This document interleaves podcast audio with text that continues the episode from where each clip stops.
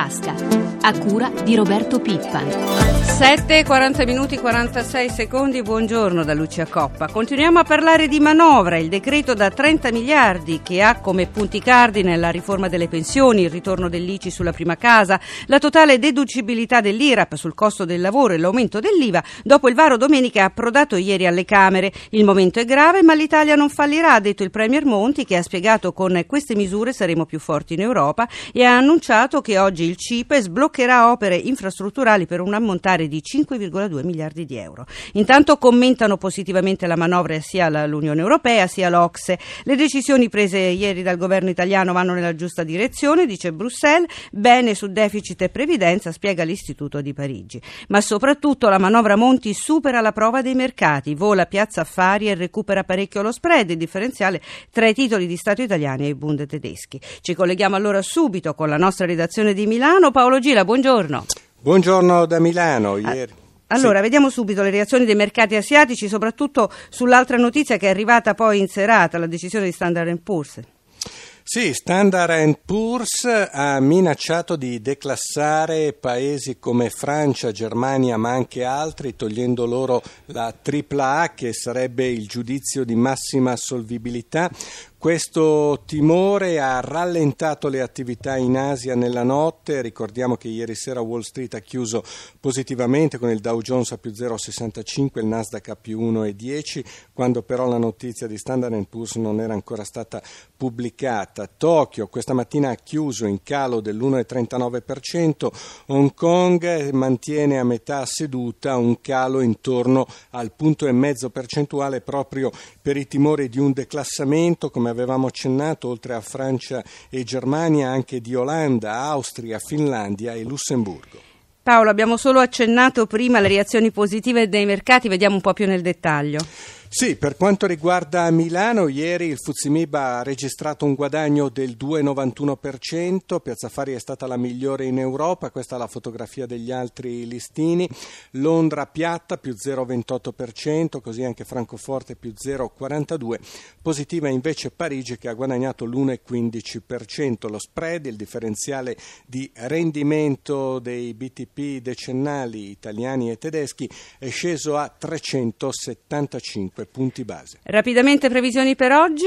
Le previsioni sono negative, risentono delle chiusure asiatiche con Milano vista in calo dello 0,80%. Grazie a Paolo Gila. La manovra continua però a non piacere ai sindacati. Dopo la bocciatura di domenica, CGL e Cislewil hanno ieri ribadito le loro critiche, andando avanti però in ordine sparso e proclamando scioperi separati per lunedì prossimo. Prima Cislewil da sole eh, si sono riunite per chiedere al governo la riapertura del negoziato, poi la segreteria della CGL ha proclamato quattro ore di sciopero sempre lunedì contro la manovra considerata iniqua. Noi abbiamo in linea il segretario confederale della CGL, Fulvio Flammoni. Segretario, buongiorno.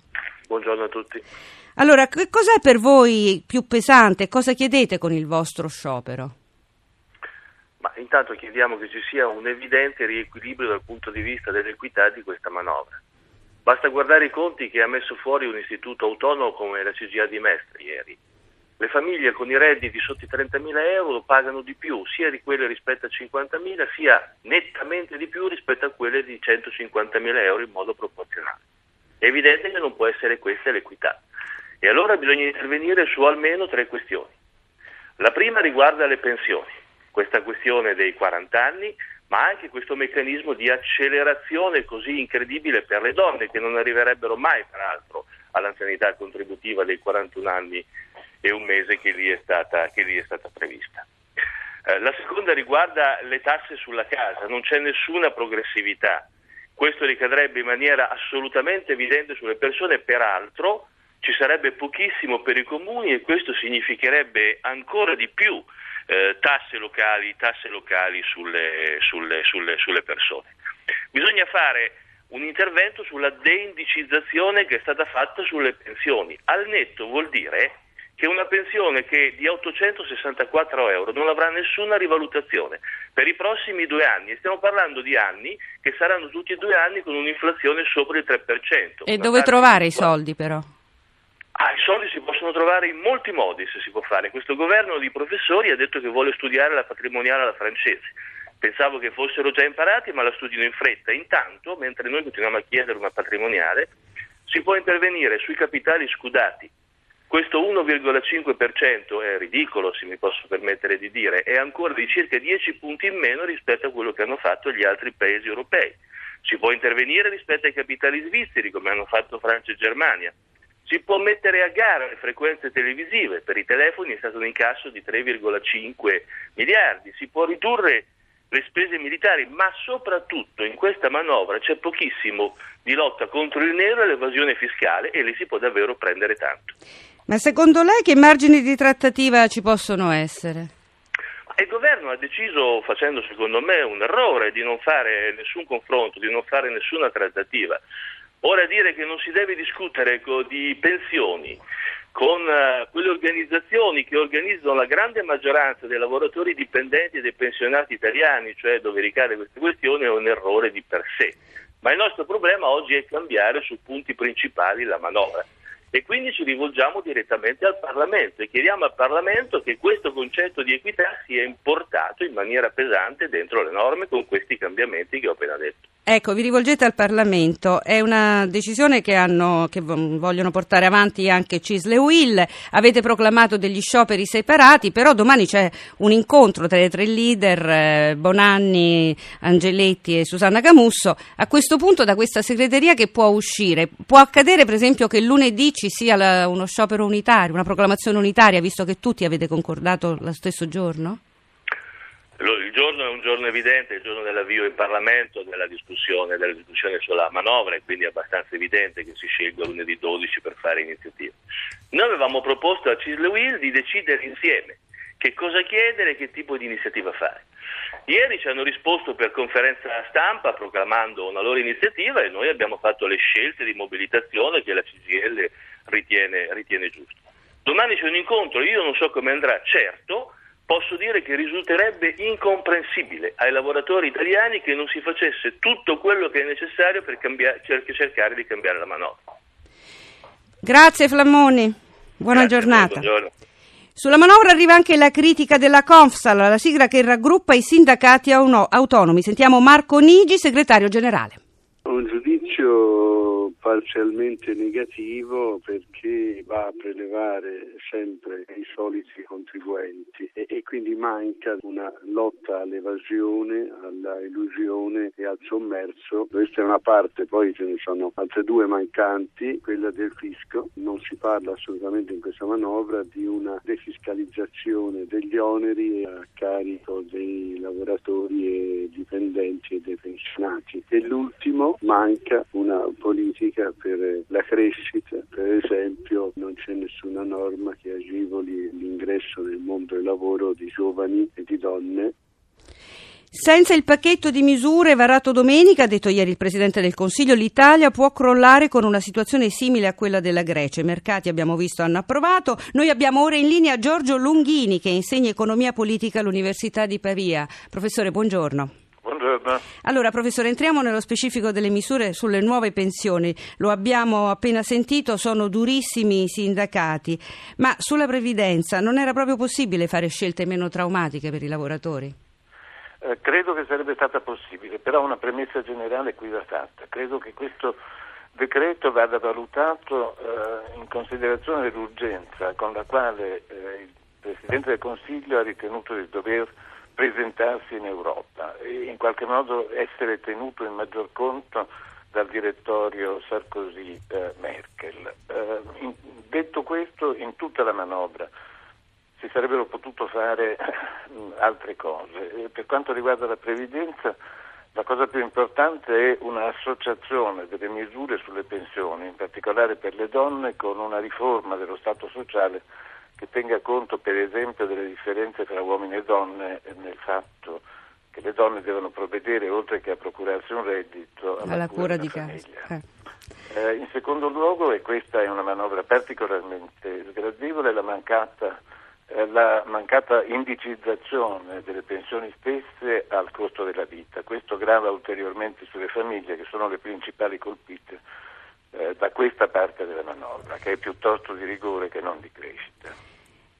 Però sulla crescita, sullo sviluppo, però alcune misure ci sono, le liberalizzazioni per esempio sui, per ora sugli esercizi pubblici, nelle professioni, quanto resta da fare? Resta da fare quello che in una situazione di emergenza come quella che ci viene descritta quello che rimane da fare è un intervento più diretto dello Stato nell'economia. So che non è di moda parlare di questo, ma credo che sia l'unico modo per dare un impulso effettivo alla crescita del Paese, la cui mancanza di crescita è il suo difetto principale negli ultimi dieci anni. Senta professore, un altro capitolo delicato è quello della casa con il ritorno, seppure con un altro nome, della vecchia ICI. È una misura pesante per gli italiani che è vero sono proprietari per l'80% delle abitazioni in cui vivono, ma molti di loro sono anche gravati da mutui resi ancora più onerosi dalla crisi. potrebbe essere questo dell'intervento sulla casa um, avere dei rischi recessivi? Avrà certamente dei rischi eccessivi come tutte queste manovre, tutte le manovre che incidono sul reddito delle famiglie incidono sulla domanda per consumi, dunque sulla domanda effettiva, dunque sulla crescita del sistema. Sarebbe stata preferibile evidentemente quell'imposta patrimoniale che molti parti politiche erano disposti, almeno all'apparenza, a sottoscrivere. Allarghiamo un po' il quadro a tutta l'Europa. È una settimana particolarmente decisiva questa per le sorti dell'euro. Ieri c'è stato l'incontro Merkel-Sarkozy, hanno bucciato insieme gli eurobond. Intanto, ne abbiamo già parlato, è arrivato l'avvertimento di Standard Poor's sul taglio di rating a 15 paesi europei, compresi Germania e Francia, seppure sull'Italia ci sarebbe un giudizio positivo per quanto deciso dal governo Monti. A questo punto che succederà il 9 quando ci sarà il Consiglio d'Europa? Che cosa è prevedibile? Ma non arrivo a dire che questo avviso di Standard Poor's è opportuno, perché forse in questo modo anche Sarkozy e anche la Merkel si renderanno conto che i problemi ci sono. Il rischio è che rafforzino la loro idea di una banca centrale europea che non funzioni come prestatore di ultima istanza e che non emetta eurobond. Fino a quando le autorità centrali dell'Unione Europea non si decideranno a fingere in qualche modo che l'Europa è un'Europa unita, questi problemi permarranno. Professore, noi la ringraziamo, buona giornata. Buona giornata a lei. E parliamo ora di Fiat. Eh, l'unione tra Fiat e Chrysler, più che una fusione, noi la vediamo come un mosaico, un'alleganza basata sull'opportunità di aiutare ambedue le parti, permettendo di ridurre i, i rischi associati all'industria automobilistica. Così Sergio Marchionne definisce a New York l'unione tra le due case automobilistiche proprio mentre a Torino prosegue la trattativa sul nuovo contratto degli stabilimenti italiani del gruppo, negoziato che va avanti da ieri senza la fiamme. Sentiamo Alessandro Di Giorgio. Anche il terzo incontro tra Fiat e sindacati sul nuovo contratto aziendale ha avuto il suo movimentato prologo muscolare. Protagonisti ancora i Cobas, fra transenne, polizia, grida, tafferugli, lanci di uova. Un'ora buona coi nervi tesi prima che l'incontro in una unione industriale sotto assedio potesse cominciare. A ora di pranzo, dopo le consuete schermaglie procedurali, la svolta della giornata poiché per la Fiat il tema è l'estensione a tutti gli stabilimenti del contratto firmato per Pomigliano, avrebbero titolo a sedersi al tavolo i soli sindacati firmatari di quell'accordo. Dopo due ore di sospensione, FIM, Wilm e Fismic condividono l'impostazione aziendale e la conseguenza è che la FIOM resta esclusa dalla trattativa. Maurizio Landini, segretario generale FIOM. Le altre organizzazioni sindacali hanno chiesto alla Fiat di proseguire un negoziato che escluda la FIOM. Qui siamo alla cancellazione del contratto, siamo anche al cambio di natura dei sindacati, che diventano dei sindacati aziendali e corporativi che non hanno più alcuna idea di confederalità. Giuseppe Farina, segretario generale FIM. Un'organizzazione che appunto non prende atto della realtà e non si rende conto che le condizioni del negoziato richiedono qualche passo in più, qualche eh, diciamo, disponibilità in più e si rifiuta di metterla in campo e poi succede che, che appunto che, che le cose vanno avanti indipendentemente da queste organizzazioni. Così si riprende senza la FIOM. Si prevede un calendario serrato nei prossimi giorni con l'obiettivo di chiudere già entro la settimana. Ricordiamo l'appuntamento con i mercati, la nostra rubrica Questione di Borsa, subito dopo il GR1 delle 10. Per porre domande agli esperti potete chiamare dalle 8.30 alle 9, il numero verde 800 555 941. Grazie a Francesca Librandi per l'assistenza al programma, la pagina economica si ferma qui. Prima di tutto continua con Paolo Salerno, da Lucia Coppa a tutti voi l'augurio di una giornata serena, appuntamento a domani.